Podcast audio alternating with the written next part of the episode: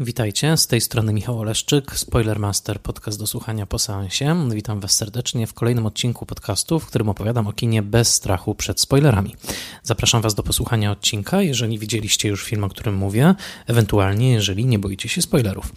W dzisiejszym odcinku opowiem Wam o filmie Zdrajca w reżyserii Marca Bellocchia, a pomogą mi w tym moi goście Łukasz Adamski z podcastu Lucky Look, współprowadzonego z Łukaszem Jasiną, i Diana Dąbrowska, filmoznawczyni i historyczka filmu włoskiego. Łukasza będę przepytywał przede wszystkim z tematów około mafijnych i tego, w jaki sposób mafia była przedstawiana w kinie i w serialach, w czym on świetnie się orientuje, lepiej ode mnie, a Dianę z kontekstów twórczości Marca Bellocchia.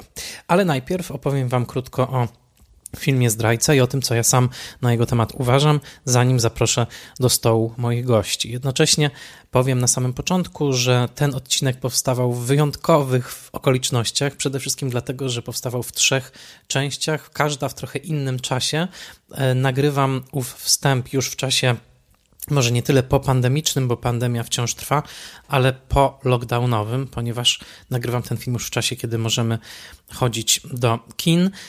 Jednocześnie rozmowy z moimi gośćmi przeprowadziłem w czasie totalnego lockdownu i zamknięcia, stąd obecne tam aluzje właśnie do lockdownu i do pandemii, a jednocześnie nagrywam ten odcinek na tyle wcześnie, że nie wiem, czy w momencie jego emisji, to znaczy we wczesnym lipcu dwa tysiące dwudziestego, lockdown będzie znowu obowiązywał, będzie tak samo jak jest teraz. Żyjemy w bardzo niepewnym czasie, wszystko co stałe rozpływa się w powietrzu, jak mawiał Marshall Berman, więc ogólnie rzecz biorąc postaram się, żeby merytoryczny wsad tego odcinka był niezależny od dziejowych i koronawirusowych burz, ale miejcie świadomość, że jest to odcinek patchworkowy, który powstawał de facto na przestrzeni dwóch miesięcy w różnych swoich odmianach i częściach. Sam film Zdrajca obejrzałem dwa razy. Raz jeszcze w lockdownie dzięki uprzejmości dystrybutora Gutek Film, a drugi raz już na dużym ekranie po tym, jak lockdown został zniesiony. I najpierw opowiem Wam o kontekście powstania i o samym filmie, a następnie przepytam moich gości. A zatem Zdrajca miał swoją premierę światową na festiwalu w Cannes w roku dwa tysiące dziewiętnastym. Wówczas reżyser tego filmu, włoski reżyser Marco Bellocchio, miał siedemdziesiąt dziewięć lat, oczekiwał na swoje osiemdziesiąte urodziny we wrześniu tamtego roku. No, był więc już bardzo wiekowym twórcą, jednocześnie jednym z bardziej zasłużonych i aktywnych twórców kina włoskiego, bo miał już na koncie ponad czterdzieści pełnych metraży, pracował i w telewizji, i w kinie, i w fabule, i w dokumencie, i w zasadzie mam taki żal, smutek, że nie mogę tej twórczości poznać lepiej. Jego filmy nie są łatwo dostępne. Ja znam kilka, to znaczy znam Pięści w kieszeni, jego wybitny i skandalizujący debiut z roku tysiąc dziewięćset sześćdziesiątego piątego. Także film Chiny są blisko, troszkę późniejszy, i, i dosłownie pojedyncze jego dzieła późniejsze, takie jak Sensacja na pierwszą stronę czy remake Diabła wcielonego. Natomiast jest to twórca rzeczywiście no, bardzo długo obecny w kinie włoskim. Na polskie ekrany w ostatnich dwóch dekadach trafiały te filmy jego głównie dzięki Gutek Film. Mogliśmy oglądać chociażby Czas Religii czy Buongiorno Notte. To, to były film Witaj Nocy o, porwa, o porwaniu Aldo Moro.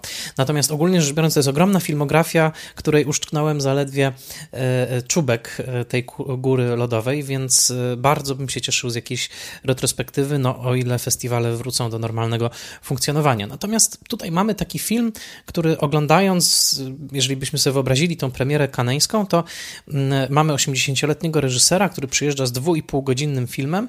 I jaki jest pierwszy szok, a właściwie pierwsze dwa szoki? Pierwszy szok to jest taki, że Bellocchio jeszcze nigdy nie zrobił filmu o mafii. To jest jego pierwszy film o mafii, a wydaje się, że tutaj takim absolutnym mafijnym fachurą. To znaczy opowiada z ogromną swobodą, też z ogromną znajomością faktów, kontekstów. To jest film niebywale gęsty, gęsty od nazwisk, od dat, od wydarzeń.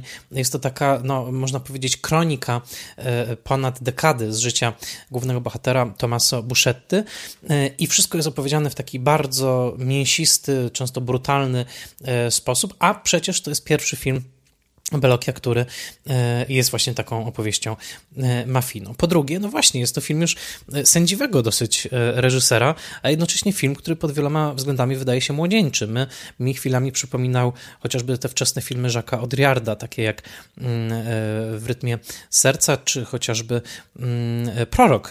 To jest takie mocne kino, które uwodzi i tempem montażowym, i bardzo rozwibrowaną, różnorodną ścieżką dźwiękową, bo tutaj opera i Verdi spotykają się z muzyką elektroniczną Nilsa Frama czy kompozycjami René Aubriego, które są naprawdę bardzo różnorodne, bardzo eklektyczne. Chwilami te zestawienia są szokujące i cały film jest właśnie taki, bardzo dynamiczny, szybko zmontowany i jednocześnie no, stanowiący taki potężny kęs historii włoskiej mafii, przefiltrowanej tutaj przez fascynującą, wieloznaczną postać Tommaso, Tommaso Buscetty, zagranego, i tutaj kolejny punkt dla tego filmu, przez znakomitego Pier Francesco Favino, o którym zaraz jeszcze powiem. A zatem mamy film, co prawda, starca, mamy film, co więcej, starca, który zanurza się w temat, którego jeszcze w kinie nie eksplorował, i robi to przebojowo. Robi to na tyle przebojowo, że film dostał już wiele nagród także na innych festiwalach. W Cannes nie doczekał się żadnych laurów, ale dostał siedem włoskich Oscarów, czyli nagrod Donatello, w tym za najlepszy film, dla najlepszego reżysera, aktora głównego i dla drugoplanowego aktora, czyli dla Fausto Russo Alessiego, grającego sędziego Falcone. Więc mamy prawdziwy, wielki sukces i taki film zrobiony z wielką energią, w zasadzie jedynym ekwiwalentem w historii kina, takiego właśnie reżysera, który w późnym już wieku, w tej powiedzmy ósmej właśnie dekadzie życia nakręcił coś równie dynamicznego, także w kierunku, w gatunku gangsterskim, to wskazałbym na Johna Hustona i jego film Honor Pritzig z roku osiemdziesiątego piątego.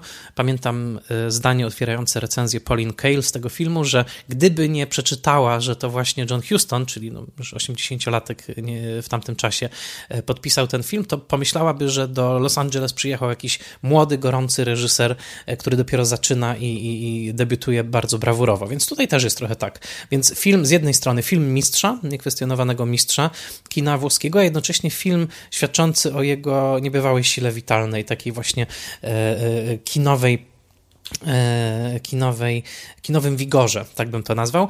I przez to też na tym filmie nie można się nudzić. Od razu powiem, że bardzo wam ten film polecam, a nawet za drugim razem podobał mi się bardziej, bo za pierwszym dosyć trudno, przynajmniej dla mnie, jest przy, przyjąć całą tę historię z, tą, z tym bogactwem nazwisk, bogactwem kontekstów, zdarzeń, faktów, które się przetaczają przed naszymi oczami. Tutaj zdecydowanie ten drugi seans pozwolił mi się bardziej w tym gęstym, takim faktograficznie, tak że gęstym filmie rozsmakować. A zatem Zdrajca Marca Bellocchia jest opowieścią o Tommaso Buscetcie, czyli jak sam o sobie mówił, o zwykłym mafijnym żołnierzu, ale to nie było aż takie proste. Mianowicie o tytułowym zdrajcy, czyli o człowieku, którego zeznania w latach osiemdziesiątych w trakcie procesu toczonego w Palermo, tak zwanego maxi procesu, wielkiego procesu, pozwoliły po raz pierwszy tak mocno siłom rządowym włoskim naruszyć struktury mafijne włoskie, które no, miały się dobrze jeszcze od powiedzmy późnego dziewiętnastego wieku. Korzenie mafii sycylijskiej sięgają właśnie drugiej połowy dziewiętnastego wieku. Po osiemset sześćdziesiątym roku Sycylia jest włączona do Włoch i tam właśnie jakby w ramach pewnych, można powiedzieć, takich kapitalistycznych tarć pomiędzy rozmaitymi przede wszystkim przedsiębiorcami, hodowcami i tak dalej, zaczęła się rodzić ta struktura, ta struktura mafijna, która w filmie Bellocchia jest poddana atakowi właśnie ze strony jednego człowieka, to znaczy człowieka, który, mówiąc być może już trochę archaicznym językiem mafijnym, postanowił sypać. To jest tytułowy zdrajca, czyli właśnie Tommaso Buscetta, i film zaczyna się pod koniec lat siedemdziesiątych tuż na progu tak zwanej drugiej wojny klanów. Pierwsza nastąpiła na połowie lat sześćdziesiątych z kulminacją w roku sześćdziesiątym trzecim, a druga wojna klanów trwała od roku tysiąc dziewięćset siedemdziesiątego ósmego do osiemdziesiątego trzeciego, w trakcie już takich gwałtownych przemian struktur mafijnych i także w trakcie już bardzo daleko posuniętego romansu mafii z biznesem narkotykowym, zwłaszcza heroinowym. Tutaj kluczowa rola włoskiej mafii w przerzutach heroiny z Turcji, preparowaniu jej właśnie w, na Sycylii, w Mediolanie i potem sprzedawanie głównie w Stanach Zjednoczonych. A zatem mamy ten moment dokładnie pokazany w filmie, w filmie Bellocchia. Zaczyna się to od takiej rodzinnej celebracji, gdzie różne rodziny mafijne się spotykają w trakcie święta świętej Rozalii, czyli dwunastowiecznej katolickiej świętej włoskiej, która jest patronką Palermo i, i swoją drogą jest świętą chroniącą od zarazy, więc może, może właśnie tutaj osoby wierzące powinny się do niej pomodlić w tym naszym obecnym czasie. W każdym razie zaczyna się od tego właśnie takiego świętowania świętej Rozalii, fajerwerki, wystawne przyjęcie, ale już za chwilę zaczyna się ta druga wojna klanów i pierwszych dwadzieścia pięć minut Zdrajcy to jest takie bardzo gęste, bardzo pospieszne, trzeba bardzo uważnie oglądać film, bo wtedy widzimy takie sprawozdanie właśnie z tej wojny. Właściwie kilka lat zostaje sprasowanych w jedną dynamiczną sekwencję. Na ekranie, na ekranie nawet migają e, liczby wyznaczające ilość ofiar w tej wojnie i niektóre z tych ofiar nawet poznajemy, wiemy jak one są powiązane z Tommasem Buscettą. Natomiast kluczowa, kluczowa akcja zaczyna się tak naprawdę w momencie, kiedy w tejże wojnie, e, w której przede wszystkim e, zmagają się właśnie mm, siły z Palermo i, i tej, tej właśnie rodziny, do której należy nasz, nasz bohater z rodziną Corleone. Natomiast tutaj widzimy moment zwrotny w momencie, kiedy dwóch synów Tommasa Buscetty, Antonio i Benedetto, grany, grani swoją drogą chyba przez braci, bo aktorzy nazywają się Paride i Gabriele Cicchirello, więc to są chyba także bracia w prawdziwym życiu. Oni zostają zamordowani przez, przez mafię, a w zasadzie przez konkurencyjną mafię, a w zasadzie w pewnym momencie po prostu słuch po nich zanika. Wcześniej widzimy ze szczegółami morderstwo brata, brata Tommasa Buscetty. Więc moment, w którym Buscetta dowiaduje się o śmierci brata, który zmier- i moment, w którym dowiaduje się o śmierci swoich synów, moment, w którym także następuje jego aresztowanie w Brazylii, bo on chronił się w Brazylii w swojej bardzo bogatej posiadłości, jest właściwym zawiązaniem akcji tego filmu, to znaczy Tommaso Buscetta, którego do tej pory widzieliśmy, co prawda jako ojca, ale jako ojca nieczułego, nie, niewybaczającego. Film zaczyna się od wstrząsającej sceny, w której ojciec jest bardzo surowy i szorstki wobec swojego uzależnionego od narkotyków syna. To też jest ironia polegająca właśnie na tym, że mafia sprzedaje narkotyki, a, a dzieci mafiozów umierają z przedawkowania i, i z nałogu. To o ile na początku on jest pokazany właśnie jako taki raczej nieczuły ojciec, który no już ze swoją trzecią żoną, a zatem z macochą tych chłopców staje do rodzinnego, mafijnego zdjęcia i mówi, znaczy padają tam takie słowa, że to, to jest tylko teatr, prawda? Utrzymujemy pewne pozory właśnie tej szczęśliwej rodziny, tak naprawdę pod spodem jest co innego. Co innego? No przede wszystkim przemoc i walka o dominację, więc w momencie, w, których, w którym yy, Buscetta traci swoich synów, jego świat się rozpada i po tym, jak następuje jego ekstradycja do Włoch, on decyduje się rzeczywiście sypać. Dwie, dwie, dwie sceny symboliczne sugerują przede wszystkim, dlaczego on się na to zdecydował. Tutaj Bellocchio także w wywiadach, a posługuje się tutaj materiałami zamieszczonymi w kwartalniku Cineast, gdzie pojawił się duży tekst o tym filmie i świetny wywiad z Bellocchiem. Bellocchio mówi wprost, że nie, nie widzi Buscetty jako bohatera. On mówi, że on był bardzo odważny, taki akt właśnie denuncjacji mafii wymagał odwagi, ale to nie był akt bohaterski, dlatego że Bellocchio wskazuje wyraźnie, że to był gest po prostu taki ocalenia, tak? To znaczy brał się z chęci przetrwania i z chęci ocalenia tego skrawka normalnego życia, który jeszcze Buscetcie zostało w postaci właśnie związku ze swoją trzecią żoną, która w filmie zagrana jest przez Marię Fernandę Candido, brazylijską aktorkę i modelkę przepiękną. To też jest tutaj istotne, że ona jest piękna i jest pokazane, że Buscetta i ona mają udane życie erotyczne. Jest scena erotyczna pomiędzy nimi, jedna w realu, a druga przez telefon, która pokazuje, że ta erotyczna więź jest wciąż bardzo silna, a sam, sam Buscetta też jest pokazany jako człowiek bardzo zmysłowy, głowy. Jedna z retrospekcji pokazuje jego seks z specjalnie sprowadzaną prostytutką do więzienia, w którym siedział dziesięć lat wcześniej. A zatem mamy człowieka, który chwyta się życia, który chwyta się życia w tym jego wymiarze zmysłowym, także rodzinnym, po to, żeby jeszcze nawet za cenę zdrady Cozy Nostry ocalić ten kawałeczek życia, który mu został. Trochę z tchórzostwa, a trochę po prostu z takiego no, zwierzęcego wręcz aktu yy, yy, samozachowawczego. Więc mamy tutaj Buscettę i dwie sceny symboliczne, które popychają go w stronę decyzji o współpracy z wymiarem sprawiedliwości. Te dwie sceny symboliczne są tutaj rzeczywiście mocne. Pier- w pierwszej pojawiają się jego zmarli synowie, którzy zakrwawieni podchodzą do niego w samolocie, którym on właśnie podróżuje z Brazylii do Włoch, a w drugiej scenie, kiedy już śpi w areszcie, nagle ma scenę, ma wizję własnego pogrzebu.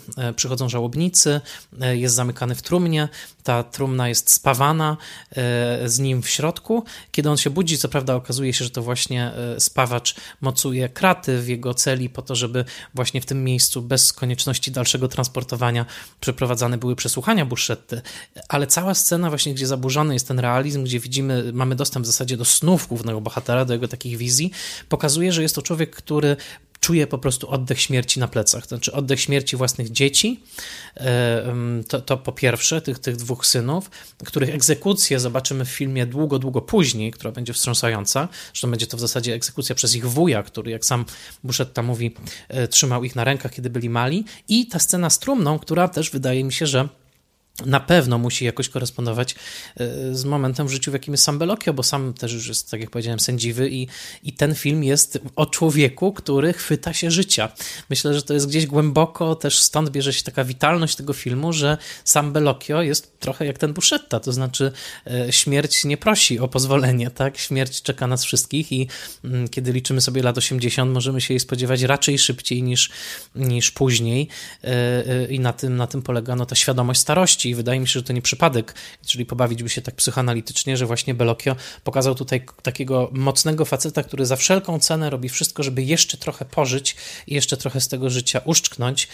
No, myślę, że to jest dobry moment w karierze dla Bellocchia, żeby właśnie o takim bohaterze, bohaterze opowiedzieć. A zatem Tommaso Buscetta staje się tak zwanym pentito, czyli skruszonym. Co ciekawe, film się tak nie nazywa, film nazywa się Zdrajca, więc tytuł trochę sugeruje tą perspektywę mafijną, bo dla mafii rzeczywiście on staje się absolutnie najgorszym, yy, najgorszym zdrajcą. I film podzieliłbym na takie trzy części, to znaczy pierwsza część to jest ta bardzo szybka kronika wydarzeń, która ma trochę charakter koszmaru sennego, bo nie wszystko tam rozumiemy, niektóre wydarzenia są bardzo brutalne, właśnie te egzekucje, bardzo enigmatyczny obraz, w którym Buscetta leci helikopterem już po aresztowaniu w Brazylii, jego żona jest wywieszana z drugiego helikoptera po to, żeby zobaczył, że może zginąć.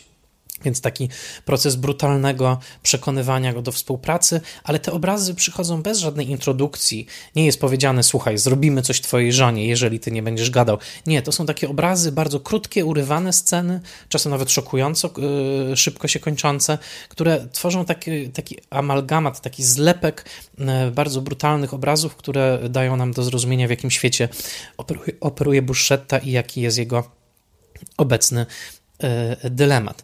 I później dłu- drugi taki akt, właściwie najdłuższy w tym filmie, to, są już, to już sam proces. Ten maxi proces, w trakcie którego Buscetta zeznaje, wcześniejsze przygotowania ze świetnie zagranym tutaj przez Alessiego sędziem, sędziem Falcone, który potem zginie z ręki mafii.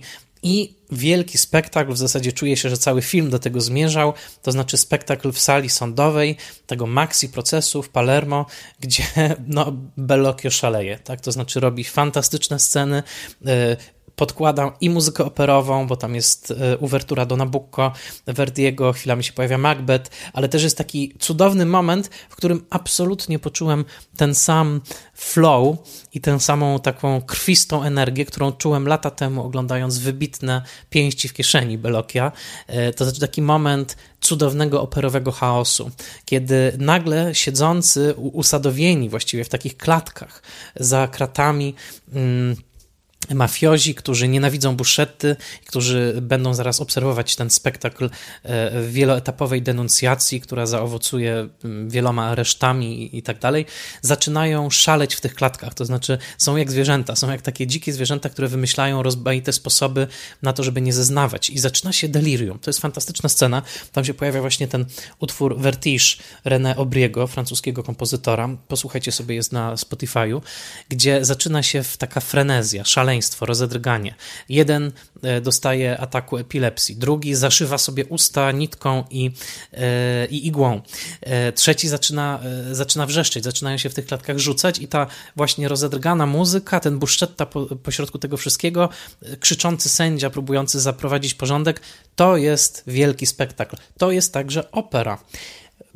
Bellocchio mówi w wywiadzie z Garym Crodusem, że chciał, żeby te sceny miały taki operowy rozmach i powiem tak, chwilami jest to opera patetyczna, a chwilami jest to opera komiczna, jak wtedy, kiedy jeden z innych skruszonych, Pentito, składa swoje swoje zeznania po sycylijsku i sędzia nie jest go w stanie nawet zrozumieć, więc tam jest też sporo komedii, a ten moment, kiedy Buscetta jest zamknięty w takiej szklanej klatce, trochę jak, jak Hannibal, tylko tym razem, żeby jego chronić przed ewentualnymi kulami, to, to są momenty rzeczywiście wielkiego rozmachu i tutaj nie da się przechwalić tej roli Pier, Pier Francesco Favino. To jest fantastyczna, bardzo fizyczna i jednocześnie bardzo duchowa rola, kawał chłopa z taką twarzą po prostu jak ulepioną z ciasta.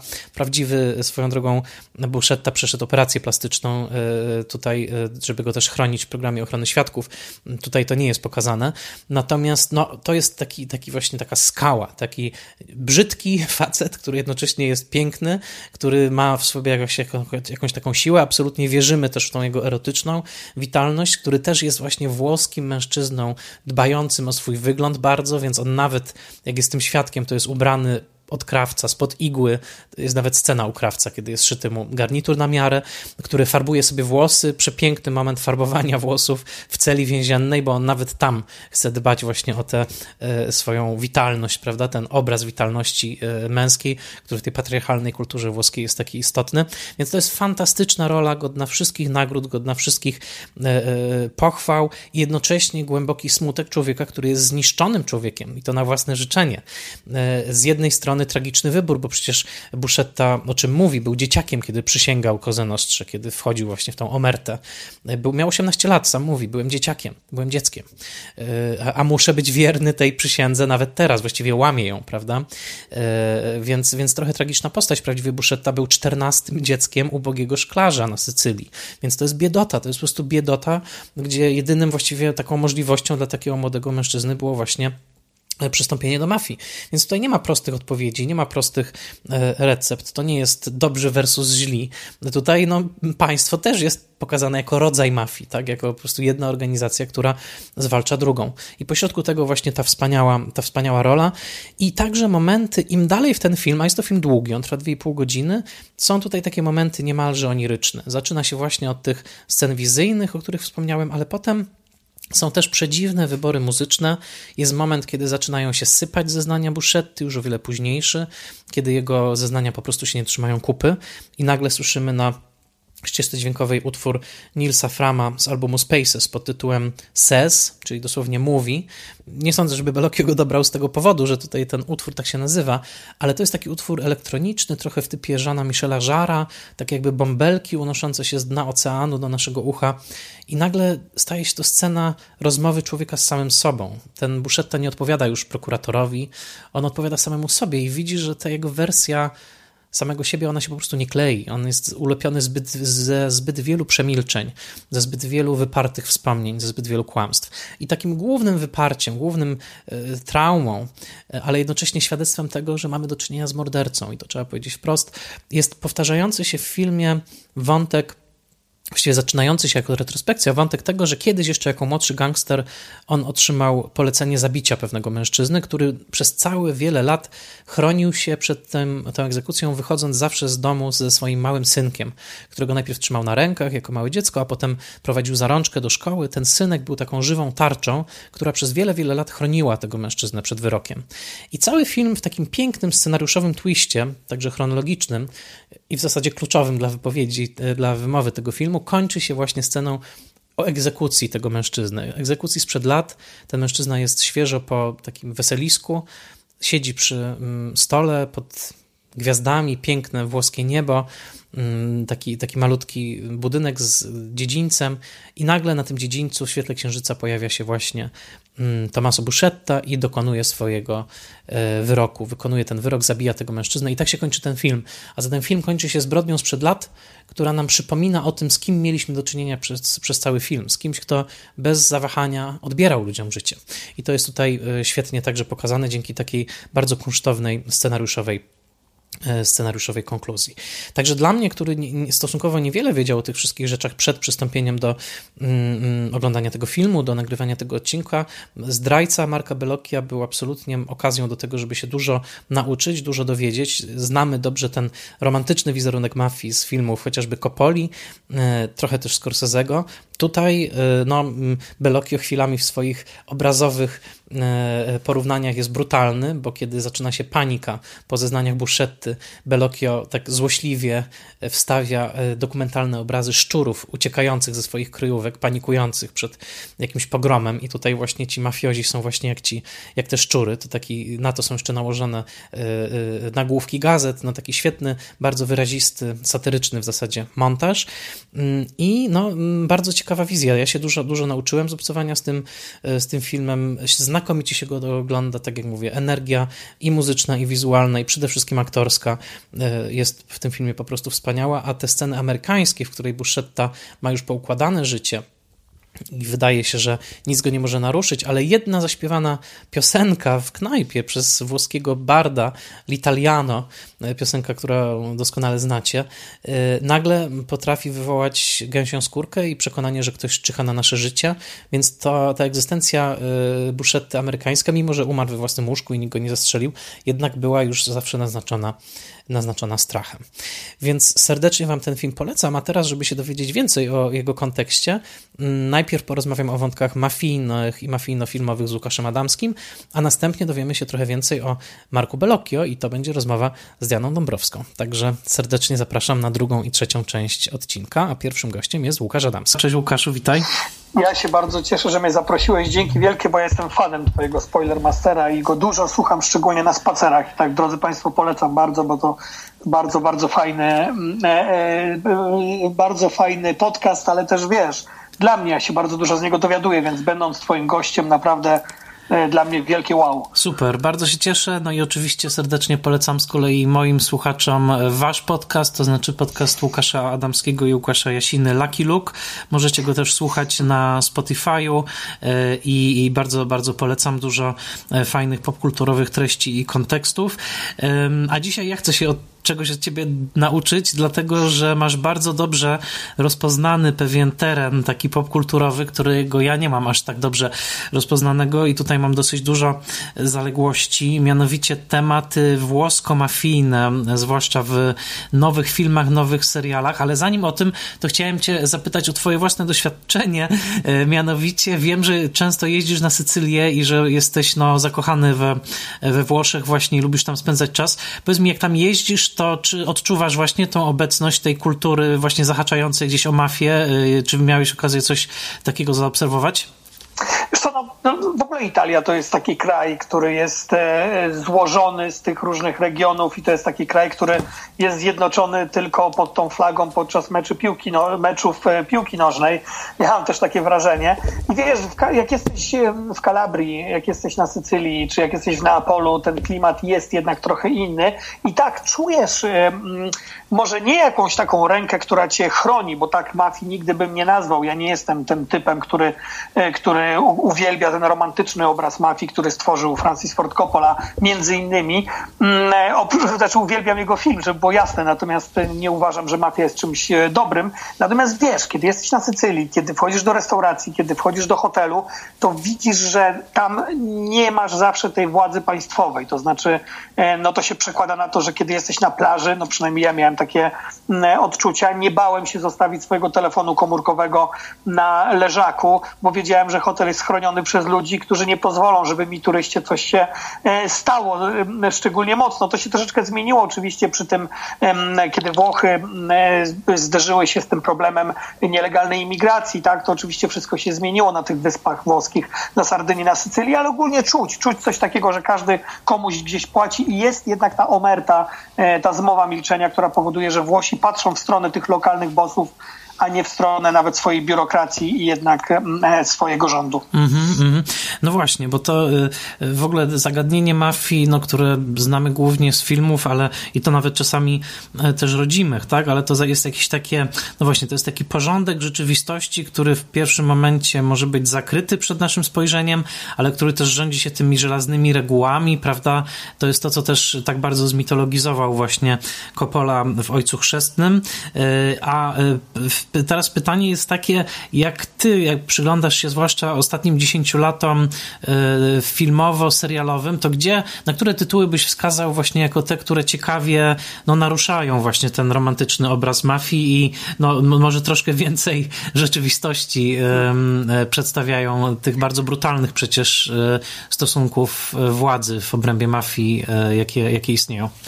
No ja się już za chwileczkę odpowiem na to pytanie, ale ja też nie chciałbym, żeby powstało takie wrażenie, że ja na przykład uważam, że Francis Ford Coppola jakoś zafałszował obraz mafii, że Mario Puzo swoją książką Ojciec Chrzestny również go zafałszował. To też nie jest do końca tak. To znaczy Mario Puzo i Coppola stworzyli pewien obraz mafii, który bardzo możliwe, że nawet istniał w Stanach Zjednoczonych. Wiesz, w Stanach Zjednoczonych, kiedy, kiedy ta pierwsza fala taka, no może nie pierwsza, ale jedna z tych fal sycylijskiej imigracji przyjechała, no to ci gangsterzy, oni do dosyć zabawnie są określani nawet w Wikipedii, e, wąsaci Piotrkowie, e, Mustache Pites, taka, mm-hmm. taka, taka jest ich, e, takie przydomki mieli, tak, taką, tak zostali ochrzczeni. To byli, wiesz, gangsterzy, którzy pochodzili z takiego miasteczka Castellamarese e, właśnie na Sycylii, którzy faktycznie przenieśli tę bardzo konserwatywną strukturę, bardzo patriarchalną strukturę właśnie tej rodziny, familii włoskiej na teren Stanów Zjednoczonych. I oni dbali o to, żeby nie strzelać do dzieci,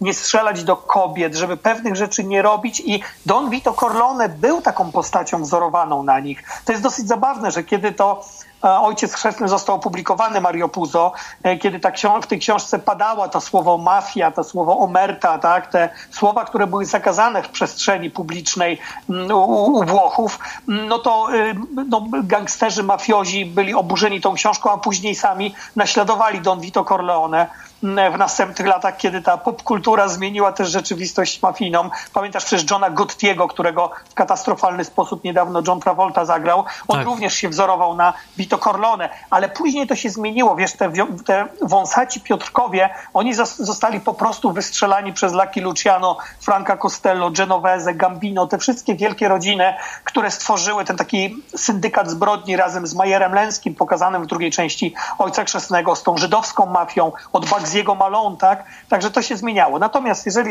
wracając tutaj do twojego pytania o, o te ostatnie produkcje, no to no jednak najlepsze produkcje pojawiają się w tej chwili w telewizji i to są produkcje włoskie, ale wszystkie seriale, które powstają, czy to jest Gomorra, czy to jest Suburra, którą Netflix wyprodukował jako odpowiedź na Gomorrę, to są wszystko seriale, które bardzo zmieniają obraz mafii, ale to są też seriale, które gdzieś tam wyrastają. Pamiętasz z, takiego, z takiej produkcji, która nie wiem, czy kształtowała ciebie, tak jak mnie, obaj jesteśmy dzieciakami lat dziewięćdziesiątych ery V H S. Była taka produkcja La Piovra, czyli Ośmiornica. Mm-hmm, przez mm-hmm. siedem lat była na ekranie i to też jest coś, to jest produkcja, która wytyczyła pewne no, jakieś normy tym filmowcom dzisiejszym włoskim. No właśnie, no właśnie, bo tak, tak jak mówię, no tak ja, ja podchodzę do tego tematu właściwie tak cząstkowo, za, za każdym razem e, tylko widzę kawałeczek tego, tego większego obrazu. Pamiętam bardzo dobrze film Matteo Garrone, kiedy wchodził na ekrany, czyli właśnie Gomorrę, która zaproponowała taki bardzo e, no też brutalne spojrzenie, tak jakby no też pod względem przemocy tam e, zawartej. rozmaitej, ale też takie spojrzenie analityczne, to znaczy pokazujące właśnie rozległość działań tej właśnie tej ośmiornicy, tak, tej mafii, na jak w wielu piętrach społecznych to się dzieje jednocześnie. W zasadzie film nie miał jednego głównego bohatera, tak, tylko to działo się tak jakby pomiędzy różnymi obszarami tej rzeczywistości społecznej i to jest bardzo, bardzo ciekawe. A z tych współczesnych seriali z kolei, to gdzie byś, który byś powiedział, że od niego najbardziej warto zacząć, żeby zobaczyć właśnie taki najciekawszy, najciekawszy obraz Wiesz, mafii? To jest, to, to jest właśnie Gomorra i y, ja lubię film Matteo Garone, natomiast to nie jest ta produkcja, to znaczy Garone nie przedstawił tego świata w taki sposób, który by aż tak mocno mnie uderzył, bo oczywiście zarówno film Garone, jak i serial jest na podstawie książki Saviano oparty, natomiast to serial pokazuje tą, ten, ten świat, który tak bardzo różni się od tego, co widzieliśmy zarówno u Francisa Forda Coppoli, ale również u Martina Scorsese w tych wszystkich produkcjach, które później następowały gdzieś po tych właśnie wielkich wizjach tych dwóch włoskich reżyserów, amerykańsko-włoskich reżyserów, ale to jest nawet obraz inny niż w Zakazanym Imperium, tak? W tych dzisiejszych produkcjach opowiadających o włosko-amerykańskiej, o włosko-żydowskiej mafii, która stała się amerykańską de facto mafią, ale wiesz, serial Gomorra opowiada ci coś więcej, to znaczy to jest serial, który pokazuje ci tą Laskampię, czyli tą dzielnicę neapolitańską, ten, ten oddzielny świat w Neapolu, blokowiska, taką betonową dżunglę, w której to zupełnie mamy oddzielne jakieś uniwersum, to znaczy tam on to wszystko się rządzi własnymi prawami, to jest świat, gdzie dzieci sprzedają narkotyki, gdzie kobiety przejmują władzę po tym, jak ich mężczyźni są, giną, trafiają do więzienia i to jest produkcja bardzo mocna, ale to jest też bardzo ciekawe. Ciekawe, wiesz, że kiedy ten serial pojawił się w dwa tysiące czternastym roku, on spowodował dokładnie to samo, co Ojciec Chrzestny Francisa Forda Coppoli. Młodzi gangsterzy właśnie tam w Neapolu, właśnie w tej Skampi, oni zaczęli naśladować bohaterów serialu Gomorra, mimo tego, że ten serial naprawdę pokazuje ich bez żadnej mitologii. To znaczy on pokazuje, jak gangsterzy są brutalni, jak nie mają żadnych zasad, jak zdradzają się nawzajem, jak syn zabija swojego ojca. Tam masz dwóch, dwie postacie, no właśnie syna, który musi wyeliminować własnego ojca. No, no tam no, to, to jest świat po prostu okropnych ludzi. Ale z drugiej strony masz też bardzo ciekawą produkcję Suburra, która jest nadawana na Netflixie, która jeszcze inaczej pokazuje tą zorganizowaną przestępczość, bo ona wchodzi mm, do Rzymu. Do Rzymu, który jest na tyle specyficznym miastem, bo też zacznijmy od tego, że we Włoszech nie rządzi tylko Cosa Nostra, która jest z Sycylii. Mamy jeszcze Ndranghetę, ogromną te, też strukturę, która z Kalabrii się wywodzi. Ona jest inaczej zbudowana niż Cosa Nostra. Cosa Nostra jest zbudowana jak rzymskie legiony, tak? W taki hierarchiczny sposób. Ndrangheta jest oparta tylko na więzach krwi. Mamy, mamy oczywiście Komorę, tak? No, Gomorra to jest, to jest właśnie od, od Kamory wzięła swój tytuł i to jest swoje, swoją nazwę. I to jest już Neapol, ale mamy również Santa Corona Unita, to jest kolejna duża organizacja. I teraz jak weźmiesz Suburrę i spojrzysz na ten serial, który część widzów mówi, a to jest kopia Gomory, to jest jakaś piąta woda, znaczy to jest jakaś, jakaś po prostu kopia, coś co jest takim naśladownictwem tego wspaniałego serialu. Ja się nie zgadzam, bo to jest wiesz produkcja, która ci pokazuje jaką dziwno, jaka dziwna struktura, struktura mafijna się narodziła właśnie w Rzymie, która jest taką mieszanką nie tylko wpływu Sycylijczyków z Cosa Nostry, Kalabry, kalabryjskiej Dranghetty, właśnie, właśnie, Neapoli, właśnie mafii z Neapolu, ale również takiej mafii samorządowej, wiesz, biurokratycznej. Do tego dochodzą ci jakieś ciemne interesy z ludźmi z Watykanu. I to jest też bardzo taki świat, który jest bardzo specyficzny dla Włochów. Rozmawiamy przez Skype'a, rozmawiamy dlatego, że jesteśmy wszyscy uwięzieni w swoich domach, bo mamy epidemię koronawirusa. Ja właśnie dzisiaj, drogi Michale, przeczytałem, że, że mafia zaczyna Cosa Nostra w Palermo rozdaje jedzenie ludziom mm-hmm. i zaczyna zajmować się tam ludźmi z bardzo prostej przyczyny, bo wzorem Don Vito Corleone, który na weselu również swojej córki załatwiał różne interesy i otwierał swoje serce, oni przyjdą do tych ludzi, którym dzisiaj pomagają i będą chcieli, żeby oni odwdzięczyli się za tą pomoc. Więc ta organizacja w taki sposób działa i kino to dobrze pokazuje. No właśnie, no właśnie. Rozmawiamy w kwietniu dwa tysiące dwudziestego roku. Wa- warto to powiedzieć, bo ten odcinek pewnie będzie słuchany też też długo później, a rozmawiamy w takim specyficznym czasie i też dlatego przez Skype'a.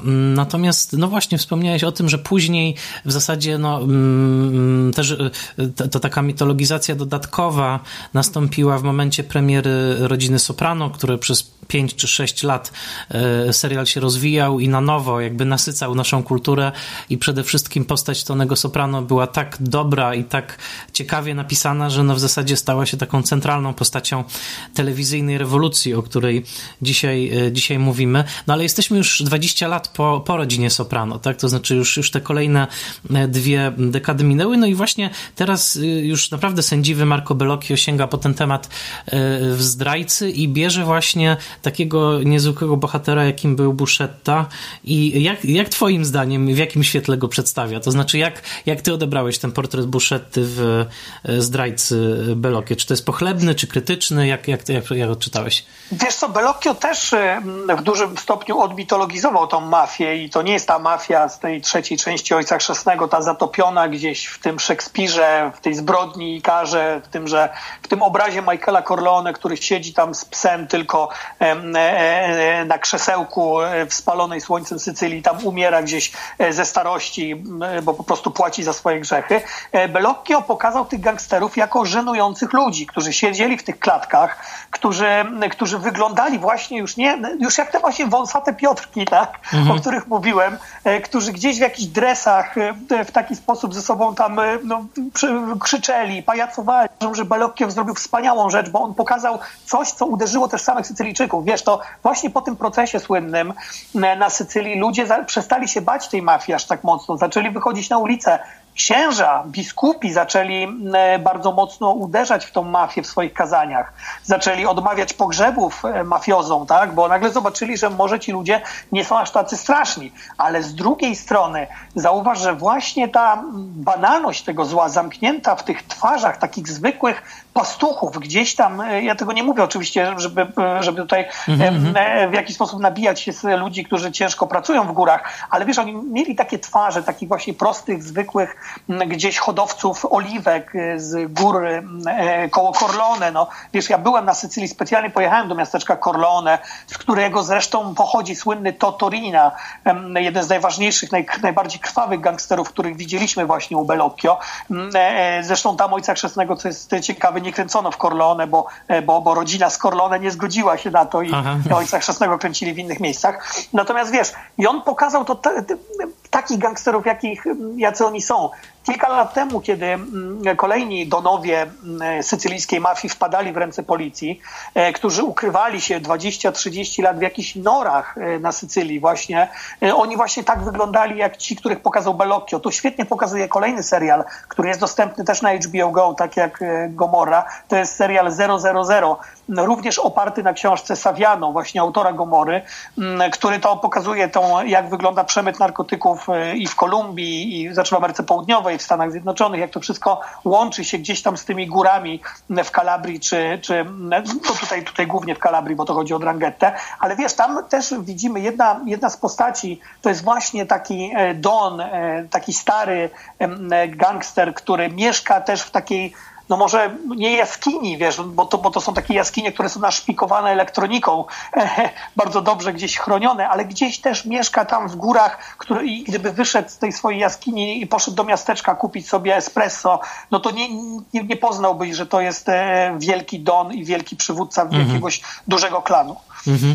No to rzeczywiście to jest fascynujące i też przypomina mi się no takie komediowe różne portrety mafii, prawda, bo tego też było w kinie włoskim i nie tylko całkiem sporo, ale tak... Johnny Wykałaczka, Roberto Benigni, najsłynniejszy chyba taki portret mafijny. No tak? właśnie, no właśnie, tego było naprawdę dużo. Pamiętam też z lat sześćdziesiątych taki film pod tytułem Mafiozo, bardzo dobry, gdzie to był film Alberto Latłady, w każdym razie, w którym taki przedsiębiorca, technokrata z północy wrzeniał się w rodzinę właśnie z południa i musiał odwiedzić tych swoich teściów po raz pierwszy, no i oni go witali bardzo nieufnie, bo właśnie on przyjechał z tej północy, taki nowoczesny Włoch, Włoch reprezentujący już te zindustrializowane lata sześćdziesiąte.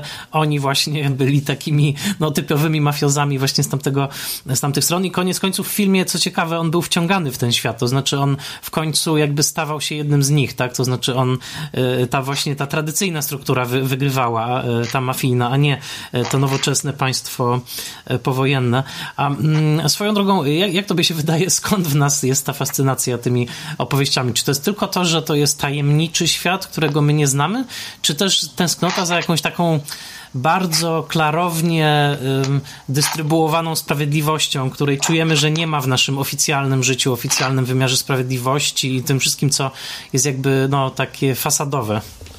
Ale no, ta, z jednej strony można tak powiedzieć, że Włosi w ogóle, e, szczególnie z południa, oni nie ufają e, państw, nie ufają Rzymowi, tak? Szczególnie nie ufają tej władzy centralnej i dlatego bliżsi im są ci właśnie gangsterzy, którzy rzekomo mają ich bronić, no bo to wiesz, no mafia się narodziła na Sycylii dlatego, że e, oni zawsze mieli tych Sycylijczyków głównie bronić przed najeźdźcami, tak? Przed Maurami, przed, przed Napoleonem, przed wszystkimi, którzy mm. tam najeżdżali tą Sycylię. Mm, ale wiesz, no jednak my się, my się złem fascynujemy na każdej szerokości geograficznej i to, że my się fascynujemy Hannibalem Lecterem i to, że my się fascynujemy dokumentami na Netflixie o seryjnych mordercach, które mają największą oglądalność, no to pokazuje, że ta, ta nasza fascynacja w ogóle złem i tym mrokiem jest, niezależnie od tego, czy mieszkamy na Sycylii, czy w Polsce. Wiesz, to jest tak, jak Gomorra się pojawiła i zaczęli ci młodzi, mm, młodzi Włosi naśladować, nawet nie tylko gangsterzy, ale ci młodzi Włosi zaczęli naśladować tych bohaterów Gomorry.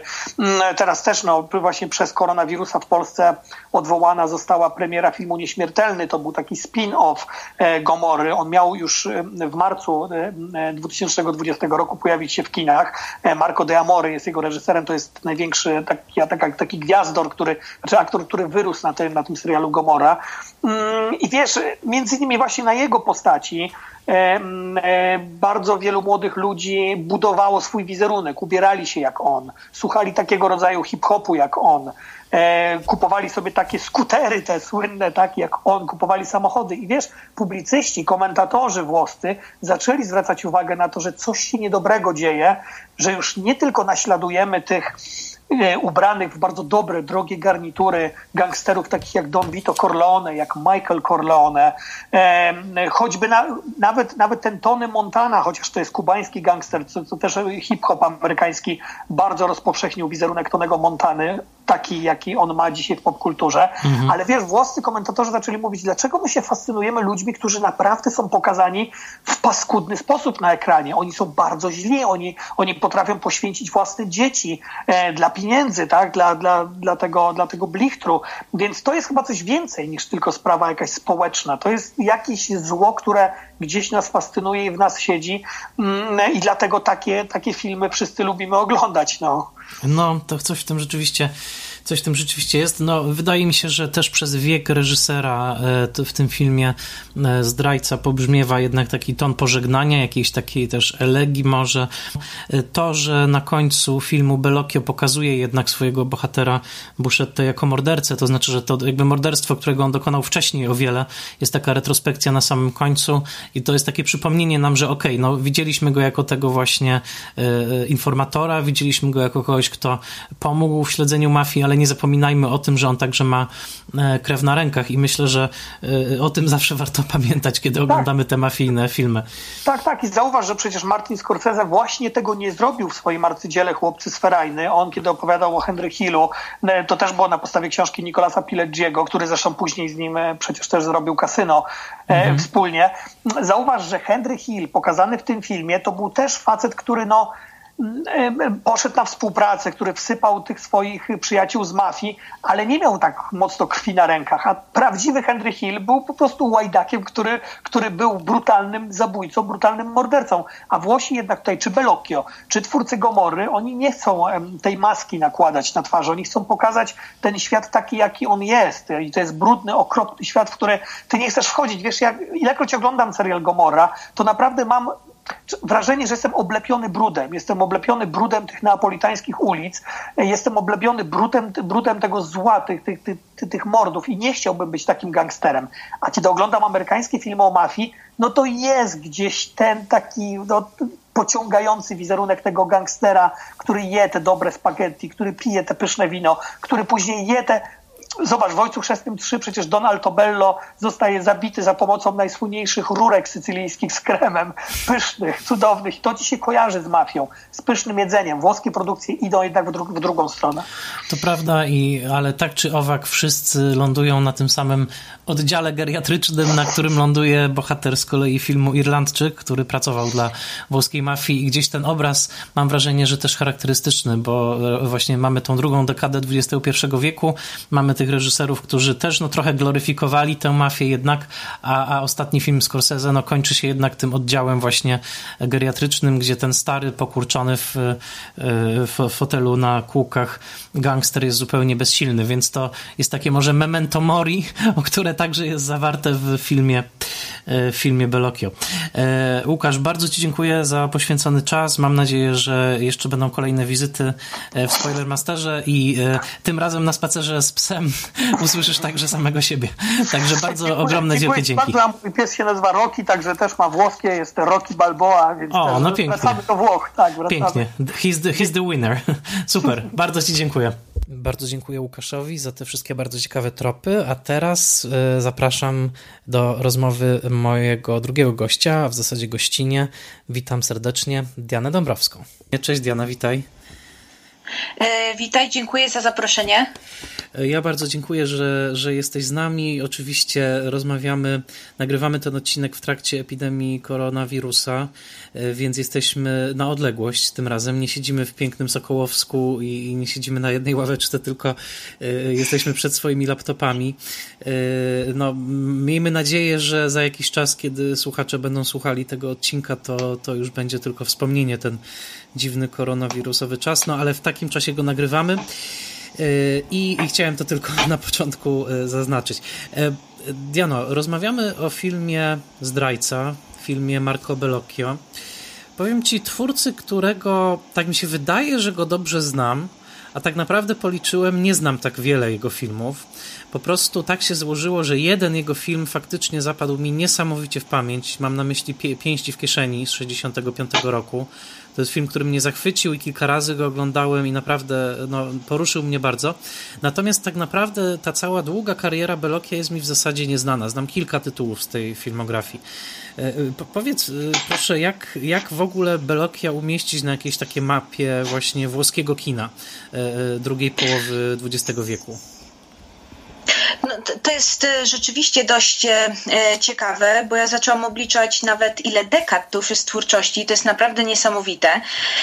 Warto zwrócić uwagę na fakt, że on właściwie zaczął w tym samym momencie, kiedy, kiedy Bertolucci zrealizował swoje pierwsze filmy. Jesteśmy w połowie lat sześćdziesiątych. To kino, szczególnie boomu ekonomicznego, tak jak się to nazywa, czyli te produkcje od, sześćdziesiątego, od pięćdziesiątego ósmego do sześćdziesiątego czwartego, to jest taki rzeczywiście złoty moment, też patrząc na wpływy amerykańskie, jeśli chodzi o Cinecittà, czy w ogóle włoskie kino. I gdzieś tam ci to młodsze pokolenie, młodsze względem e, oczywiście tej świętej trójcy włoskiego kina, jak Fellini, Antonioni, Visconti, bo takich wtedy nazywano w tym momencie, można powiedzieć, absolutnej wielkości kina włoskiego, czyli sześćdziesiąty rok.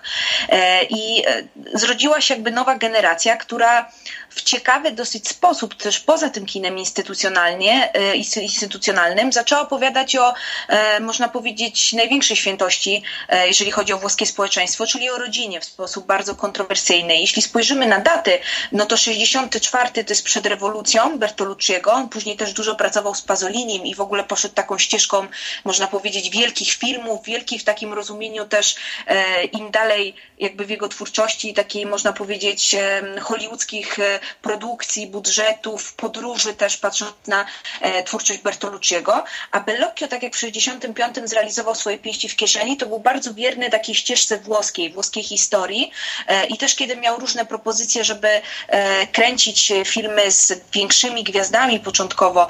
Jest taka słynna legenda, że Jane Fonda miała u niego, u niego zagrać. To, to jakoś tak został, właśnie mówi się, że on poszedł tą e, dolną e, drogą. I jeśli zwrócimy uwagę na, na jego twórczość, to rzeczywiście e, to jest raczej twórca, który e, f, można powiedzieć za młodu otrzymywał raczej wyróżnienia srebrne, tak jak to się mówi. Gdzieś tam był w tej, nie chcę powiedzieć, że drugiej lidze, ale też e, do lat dziewięćdziesiątych mam wrażenie, że gdzieś tam cały czas był, był na uboczu. A e, tak naprawdę twórca, który miał niesamowity zmysł do tego, żeby w ciekawy sposób właśnie opowiadać opowiadać o włoskiej, włoskiej tożsamości narodowej i ważnych sprawach związanych w ogóle z włoską historią. Także jest to twórca, który niewątpliwie ma bardzo taki długi, można powiedzieć, przebieg. Twórca, którego ja bym nie zaliczyła do raczej, znaczy zaliczyłabym go właśnie do autorów, a nie do rzemieślników. Przy czym Włosi mają też swoje podejście, jak rozumieją takich twórców bardziej rzemieślników. Bracia Vati są takimi dla mnie bardziej rzemieślnikami kina, jednak w Bellocchio e, się krystalizuje dla mnie taka wizja, wręcz powiedziałabym, takiego autora e, z Cahiers du Cinéma, tak powiedziałabym wręcz, z pewnymi e, tematami, które powracają w taki obsesyjny sposób. E, także gdzieś jest w nim coś takiego, że widać, e, że to są jego filmy nawet po strukturze e, gdzieś tam stylistycznej. Jest coś w nim takiego bardzo e, charakterystycznego i też niewątpliwie, chociaż zabrzmi to dosyć e, no, smutno, bo też ci mistrzowie po latach dziewięćdziesiątych zaczęli odchodzić. Mam wrażenie, że teraz Bellocchio no, został jednym już z tych, z tych ostatnich i, i to, że on On wciąż ma się dobrze i e, też bardzo dużo kręci. E, to jest, to oby, oby tak dalej, ale ma się takie poczucie, że to jest taki jeden z ostatnich żyjących. Nie, nie mam wrażenia, że dużo piszących o włoskim kinie też ma takie, takie poczucie. Mhm. No właśnie, obejrzałem sobie wideo z konferencji na festiwalu w Cannes po premierze Zdrajcy. Bellocchio wygląda świetnie. Naprawdę tych osiemdziesięciu lat po nich moim zdaniem nie widać. E, więc energia jest. Ta energia też jest w tym filmie. E, Bellocchio, pamiętam, że no, wrócił, wrócił na polskie ekrany w roku dwutysięcznym, kiedy był dystrybuowany jego film Czas Religii. To był taki moment, kiedy no, po raz pierwszy od dawna, tak, jakby to nazwisko znowu powróciło, ale jak oglądałem ten materiał z Cannes, to rzeczywiście to było wzruszające, bo on z taką pełną siłą, energią, właśnie wokół niego ci aktorzy, jego scenarzystki, z którymi pracował przy scenariuszu tego, tego filmu. No naprawdę radość, że tak wielki, epicki film udźwignął i moim zdaniem zrobił to lepiej niż na przykład Martin Scorsese przy Irlandczyku, bo te filmy jakoś tam można porównywać. Kiedy jeszcze mówiłam z tym, że on stale, stale kręci, to też warto zwrócić uwagę na, na fakt, ja, ja też byłam elementem takiego jego warsztatu, on co wakacje, chyba że kręci swój, swój film pełnometrażowy, to wtedy oddaje to w cudze ręce i te warsztaty jakoś są tylko symbolicznie przez niego jakoś sterowane, ale tak to tym głównym, wiodącym reżyserem jest ktoś inny, to od dobrych siedemnastu czy nawet osiemnastu lat w miejscowości Bobbio, która jest miejscowością, gdzie on się urodził, ale też gdzie jest osadzona akcja Pięści w kieszeni, gdzie jest ten jego dom rodzinny, w którym też kręcili e, no, historię, która no, nie jest jego historią autobiograficzną, ale w pewnym sensie jest historią młodego chłopca, który kontestuje. Także jest ta bliskość też i mówi się bardzo często, szczególnie w piśmiennictwie włoskim, że właściwie Bellocchio tak jak raz włożył te pięści w kieszeni, to jako twórca ten bunt wciąż gdzieś tam się realizuje na, na różnych obszarach i on właściwie co wakacje e, kręci jakiś krótki metraż, o czym się nie wie. Te krótkie metraże zebrał nawet e, w takim jednym z chyba z dziesięciu lat taką partię, czy niecałych dziesięciu lat, on zrobił taki film Siostry Nigdy, Sorelle Mai, który jest właśnie złożony z różnych jakichś takich wątków z tych warsztatów i tam z jednej strony występuje jego rodzina, on jest bardzo takim w ogóle rodzinnym reżyserem, na takiej zasadzie, że montażystka jest jego żoną, siostra montażystki robi kostiumy, syn często gra, córka i jej, teraz nie wiem, czy mąż czy narzeczony są powiązani z produkcją, także jest to, jest to stała ekipa, która powraca i on tak lubi się otaczać tymi swoimi e, stałymi współpracownikami, psami współpracownikami. Tego było bardzo dużo na planie zawsze e, u niego i kręci, kręci te krótkometrażówki i powiem szczerze, że mieliśmy to szczęście, nasza grupa, że naszą skończył też montować właśnie z tą swoją małżonką i mieliśmy premierę na festiwalu w Wenecji w dwa tysiące szesnastym.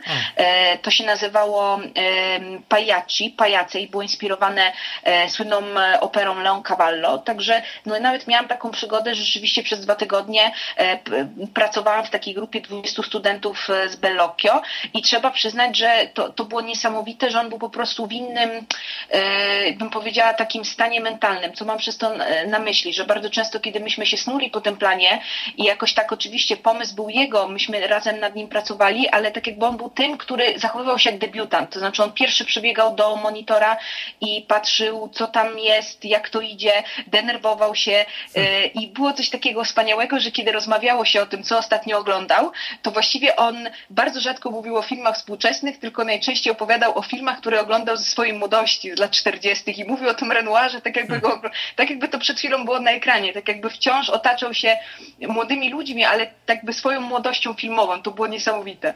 Super, super. No to naprawdę zazdroszczę ci tego, bo widać, że człowiek ma niesamowitą energię i, i to też widać jakoś w tym filmie, który jest bardzo takim szybkim filmem, tak, szybko opowiadanym. Mnóstwo tam zmieścił też informacji i tak jakby wydarzeń. Naprawdę ma taką dużą, dużą energię ten, ten film.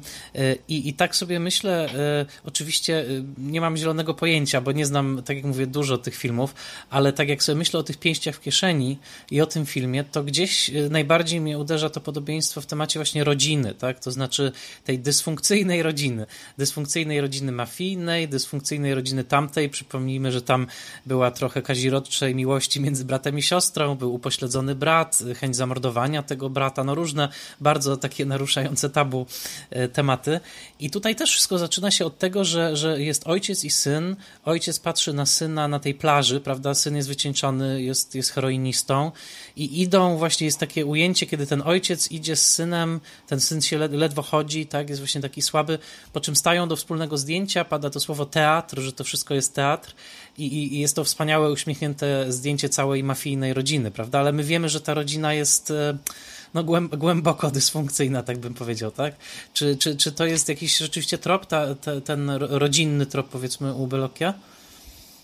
Jak najbardziej, to ta, ta kontestacja już w sześćdziesiątym piątym rodziny, no i świętości w ogóle matki, prawda, jako, jako elementu, który e, no jest święty i, i też jest łączony w ogóle jakoś tak, Italia jest kobietą, w ogóle w takich różnych, nawet ikonograficznych jest coś takiego, że łączy się dobrobyt Republiki zawsze e, z jakimś takim zdrowiem kobiecym, z figurą matki, także to jego e, symboliczne, często się śmieje, że, e, e, że Dolan właściwie musi oglądać Pięści w kieszeni z tym swoim takim matkobójczym e, zmysłem, że to jest taki Antoine Doinel i trochę bohater z Pięści w kieszeni, e, że to jest takie ciekawe, jak można to, to właśnie uczynić elementem kontestacji. E, to powraca w różnych konfiguracjach. Właściwie słusznie zauważyłeś, że tutaj mamy tę rodzinę indywidualną, też ten tutaj e, Tommaso Buscetta w pewnym sensie, to, to jest paradoks, że on dla tej rodziny mafijnej był w dużej mierze też takim, można powiedzieć, troszkę niepoważnym członkiem tej wielkiej Cosa Nostry,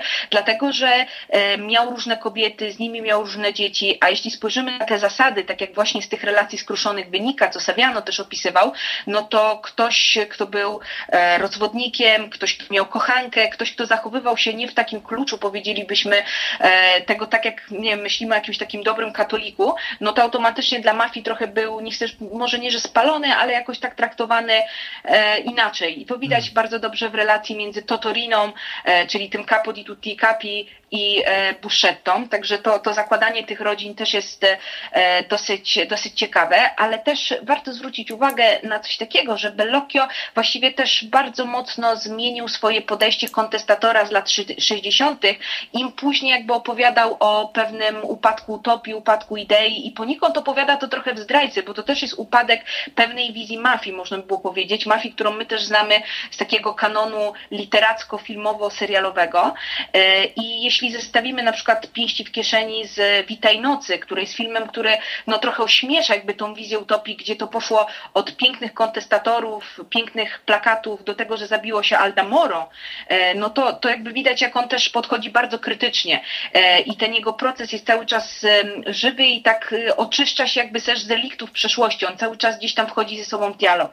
Także czy to jest rodzina mafijna, czy to jest rodzina troszkę złożona na potrzeby tego, żeby porwać Aldo Moro w Bitej nocy, czy to jest rodzina fałszywa, tak jak w filmie Zwycięzca, gdzie mamy, no właśnie, czy prawdziwą żonę pierwszą Benita Mussoliniego, czy nie. On też przedstawia właśnie te rodziny w różnych momentach historycznych Włoch bardzo ważnych i też stara się właśnie uderzyć w ten mit tej takiej komórki, która powinna bardzo mocno scalać i która jakby tak zaszywa się w takiej hipokryzji społecznej właśnie w różnych momentach i na różnych poziomach. Także to powraca nieustannie i to wydaje mi się, że jest naprawdę, jak obejrzy się jakoś tak z każdej dekady, zawsze znajdzie się coś, co jest z rodziną związane, ale można zwrócić jeszcze na coś innego uwagę, że właściwie element na przykład sądu już wcześniej pojawiał się, czy w ogóle jakichś takich procesów sądowych pojawiał się wcześniej w twórczości Bellocchia, obłędu, bo też ten Buscetta w pewnym momencie przestaje też widzieć ten świat tylko w takim kluczu, że to, to, nie, to przestaje być pokazywane widzowi tylko w kluczu realistycznym, a mamy jakieś różne elementy oniryczne. Ta klęska utopii i też w ogóle element teatru, który u Bellocchia albo się realizuje bezpośrednio, kiedy on inscenizuje dramaty, a miał i Pirandella, i Kleista, także można, uwielbia Czechowa w ogóle, to jest zaczytywanie się i też cały czas ten Czechow, szczególnie w takich historiach bardziej kobiecych powraca, tak jakby te trzy siostry były nieustannie wałkowane, ale też ten teatr właśnie takiego zastygania w pozach i wydaje mi się, że Bellocchio doskonale jakby odnalazł się w tym inscenizowaniu tego procesu sądowego, który jest centralnym elementem też dramaturgicznie filmu. Mhm. Tak, to są świetne sceny, zwłaszcza kiedy Buscetta jest w tej takiej szklanej klatce, no i w ogóle to, że ci wszyscy mafiozi są też w tych klatkach swoich takich, prawda? No niesamowite są te sceny. Czytałem wywiad z Bellocchiem, który mówił też, że opera jest dla niego bardzo ważna, co chyba nie dziwi, jeżeli chodzi o ten włoski kontekst, ale że też myślał właśnie operowo o tych, o tych scenach. Natomiast no, są naprawdę świetne. A powiedz jeszcze a propos kwestii językowych, bo no, jesteś, jesteś też Włoszką i powiedz mi, czy rozumiałeś wszystko, co mówią w tym filmie? Bo tam jest ta scena, to kiedy, bardzo, jest, kiedy, tak, kiedy nie rozumie e, sędzia. E, to jest e, w ogóle mam wrażenie, że tak w kinie czy, czy w serialach e, Gomorra była takim przełomem, gdzie rzeczywiście filmowa Gomorra ma tę agarronę, że kiedy Włosi zobaczyli e, film z włoskimi napisami przyzwyczajeni do dubbingu, to było takie, mm-hmm, czyli jednak żyjemy w jednym kraju, ale nie każdy, przypomnieliśmy sobie starą prawdę, że każdy region ma e, swój smak i w ramach tych regionów jeszcze dochodzi do przemieszania.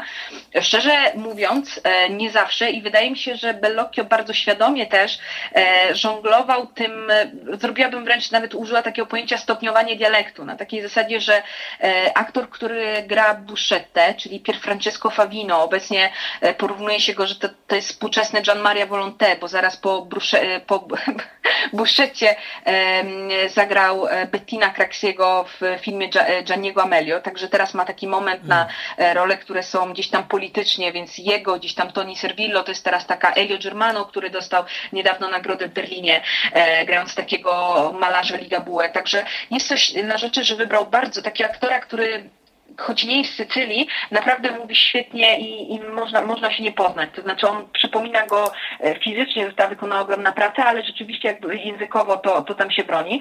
Ale jest tam między innymi ten taki, można powiedzieć, e, on się nazywa Luigi Locascio, e, aktor, który jest e, tym drugim przesłuchiwanym e, w tej naszej... no, w tym naszym teatrze mhm. sądowym i on na przykład specjalnie tam mówi bardzo takim dialektalnym, że jest rzeczywiście ciężko, tylko człowiek odkrywa na przykład, jak bardzo piękny jest sycylijski język, e, siculo, jak to, jak to się mówi, też na takiej zasadzie, że to jest jeden z piękniejszych w ogóle e, dialektów, jest w nim naprawdę coś takiego melodycznego i też e, te takie kwieciste mowy tych e, mafiozów, kiedy oni zaczynają wreszcie mówić e, o swojej organizacji, o tym, co dotychczas miało gdzieś tam być e, za sprawą tej zasady omerta, to miało być, nie wolno było o tym mówić i teraz jeśli jakoś tak porównamy właśnie tą, tą radosną mowę do tego, że właściwie gangstera i też filmowego gangstera w dużej mierze cechują pauzy, cisza, jak zachowują się między innymi ci, co nie mówią, to tam rodzi się niesamowity kontrast i też jak świat światem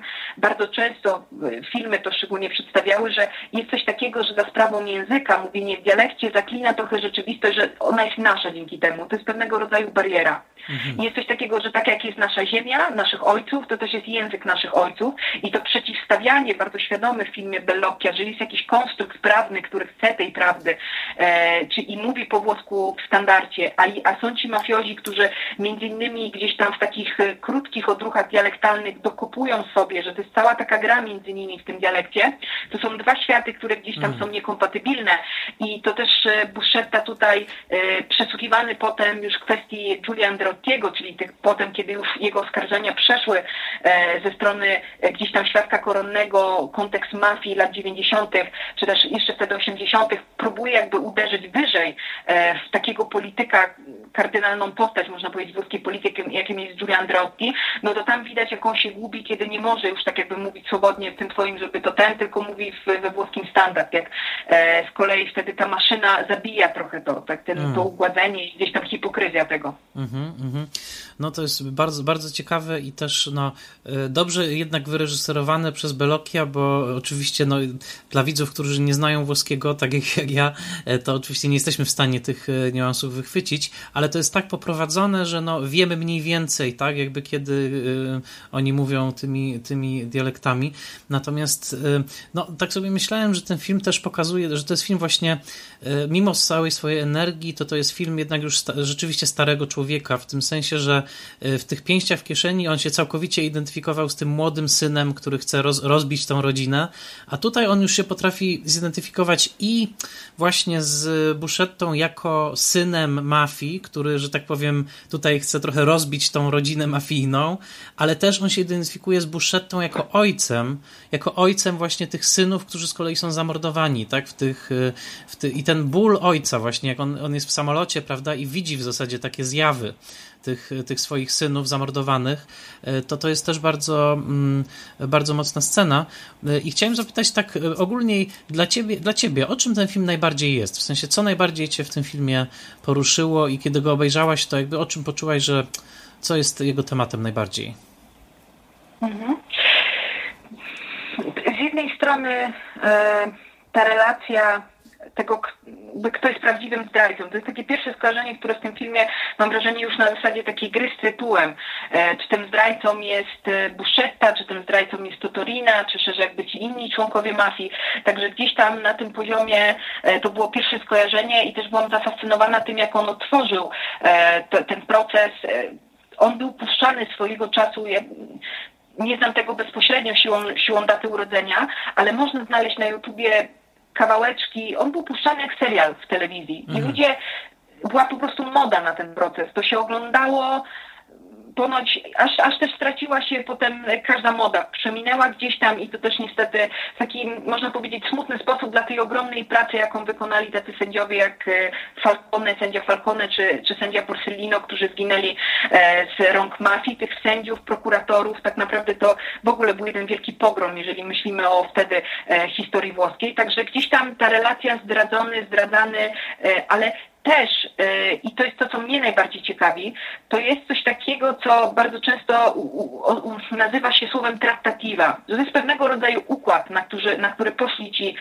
sędziowie, czyli w pewnym sensie instytucja prawa, państwo, z tym antypaństwem, czyli z tą jego antytezą mafijną, która no, dla ludzi z Sycylii właściwie działa lepiej niż to państwo, bo ono dostarcza często pracy, opieki, bezpieczeństwa, szeroko rozumianej, chociaż to może wydawać się dziwne, ale jest ta dziwna miłość do mafii, także żeby w pewnym sensie na ile to białe z czarnym musiało się połączyć w jakieś szare, żeby można było dokonać wielkiego przełomu. Także byłam, te, ten element mnie najbardziej tej właśnie, jak oni pokazali tą relację między Buscettą a tym sędzią, czyli ten tutaj mariaż, powiedziałabym, prawa i antyprawa, państwa i antypaństwa, czyli gdzie to na jakimś wyższym poziomie konstruuje jakąś taką, powiedziałabym, no, złą miłość, która jest niewytłumaczalna, ale we Włoszech istnieje właśnie do tych instytucji, e, które no, gdzieś ją wyniszczają od środka, ale wciąż są jakby przytrzymywane przy życiu. I teraz czy to byli sędziowie w latach dziewięćdziesiątych, czy to jest praca Saviano od czasów Gomorry, żeby w różnych regionach tak te mafie jakoś tak opędzić się od niej, ale jakby to gdzieś tam jest i na ile to gdzieś włoską tożsamość e, konstruuje. Ta relacja w ogóle między Buscettą a tym sędzią, ona była wielokrotnie też e, jakoś tak literacko łączona, bo takie spotkanie właśnie najbardziej prawego z sędziów z tym, który no, zdradza e, tę organizację. I podoba mi się, w jaki sposób to Bellocchio rozegrał, Mogę mieć co do filmów pewnego rodzaju jakieś takie uwagi do jakichś takich różnych zakończeń. Ja mam wrażenie, że ten film jest przydługi i trochę te ogony tam zaczynają się za mocno między sobą kręcić na samym końcu, ale jest niesamowity moment w tym filmie i to jest dla mnie klucz w ogóle opowiadania o mafii, kiedy Buscetta swoim sposobem mafioza, tym właśnie językiem tików, niedopowiedzeń, zaczyna mu opowiadać jakąś anegdotę ze swojego życia, żeby wytłumaczyć o wielkiej prawości, a ten sędzia go stopuje i my jako widzowie też nie wiemy na początku, jak ta anegdota się kończy. Chodzi mu o anegdotę, człowiek miał zostać zabity przez mafię, widzi tego, kto ma wykonać wyrok, trzyma się swojego dziecka i mafia tamtych lat niby, e, kiedy właśnie ten mężczyzna był z dzieckiem, nie mógł, nie mógł zostać zabity. Także gdzieś tam przez całe jego życie z tym dzieckiem chodził wszędzie, od sklepu do kościoła i chcemy wiedzieć, jaki jest dalszy ciąg tej anegdoty. Anegdoty bardzo właśnie utrzymanej w takim stylu Ojca Chrzestnego. Ten sędzia go zatrzymuje i mówi, nie, ja w to nie wierzę. I e, gdzieś to właśnie tak ciekawie uderza w taki mit, że była kiedyś lepsza mafia, gorsza mafia. Mafia jest jedna i mafia zabija e, i, i to jest zło. I jak to powraca na samym końcu i przypomina nam po różnych perypetiach, gdzie ta sympatia bardzo mocno wiąże się z tą postacią Buscetty, że on też jest mordercą na koniec dnia. I w tym takim jego... Bardzo mi się podoba ta klamra i byłam nią e, zachwycona i gdzieś tam e, te zakończenia, rozumiem, że Bellocchio, zresztą sam w wielu wywiadach we Włoszech akurat, nie wiem, czy mówił to też za granicą, bo akurat nie sprawdzałam, ale on wiedział, że nakręcił zbyt długi film. Znaczy on miał tego, ale nie chciał rezygnować. Jasne, jasne. Tak, to zakończenie jest świetne z tym cofnięciem się w czasie, właśnie widzimy ten strzał. Także, także tak. E, e, słuchaj, fantastyczne wątki. Ja jeszcze mam jedno pytanie, mianowicie mafia w kinie, w kinie włoskim. No niestety nie znam tak dobrze kina włoskiego jak ty, ale zawsze dla mnie jednym z najlepszych filmów o mafii włoskim, podkreślam, bo teraz wyłączamy Amerykanów, tak, jakby z tej, z tej zabawy, był Salvatore Giuliano Francesco Rossiego. To tak wspaniały naprawdę film z lat sześćdziesiątych. Natomiast powiedz mi, czy masz swój ulubiony film o włoskiej mafii? Czy możesz coś nam polecić takiego właśnie, co dla ciebie jest bardzo bliskie, co uważasz, że no jest takim arcydziełem kina, kina o mafii we Włoszech, właśnie kina włoskiego? Kurczę, tych filmów było naprawdę bardzo dużo. No i jest taki film Ręce nad miastem. Który... A, tak, to też Rosji. To, to jest też Rosji, i, ale tak chciałabym jakoś spróbować. Tych filmów jest naprawdę bardzo dużo i właściwie naj, najchętniej, jeśli mogę, i też tylko chcę zrobić tak, tak zaznaczyć, że być może ktoś nie uzna tego za arcydzieło i nawet nie wiem, czy to nie będzie swojego rodzaju nadużycie, ale film, który ja zawsze każdemu polecam i wydaje mi się, że w bardzo ciekawy sposób i tłumaczy, e, ale stara się to zrobić w jakiejś takiej nowej konwencji, która w moim przekonaniu działa i zawsze końcowa scena, sekwencja tego filmu wzrusza mnie. To, to jest Mafia zabija tylko latem. To jest debiut takiego troszkę aktora, troszkę też komika. On się nazywa Piff, ma taki można pseudonim. I teraz ta Mafia zabija tylko latem.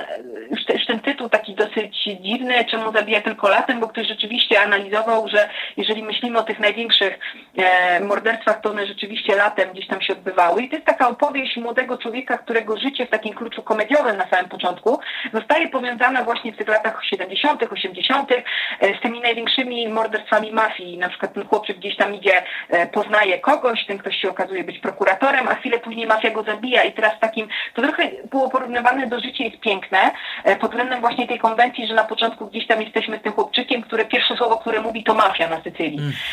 I w ramach takiej konwencji komediowej potem to wszystko staje się bardzo, bardzo poważne w tej drugiej części, kiedy on jest już dorosły, ale jest w tym, jak obejrzy się cały film i, i zaufa się, że ta konwencja tutaj troszkę tak jak Życie jest piękne, też były takie problemy, że tutaj z tym mafią, zabójstwami i tak dalej, że to wszystko jakoś, jeśli się temu zaufa i wejdzie się w ten świat, to potem jest taka przepiękna sekwencja.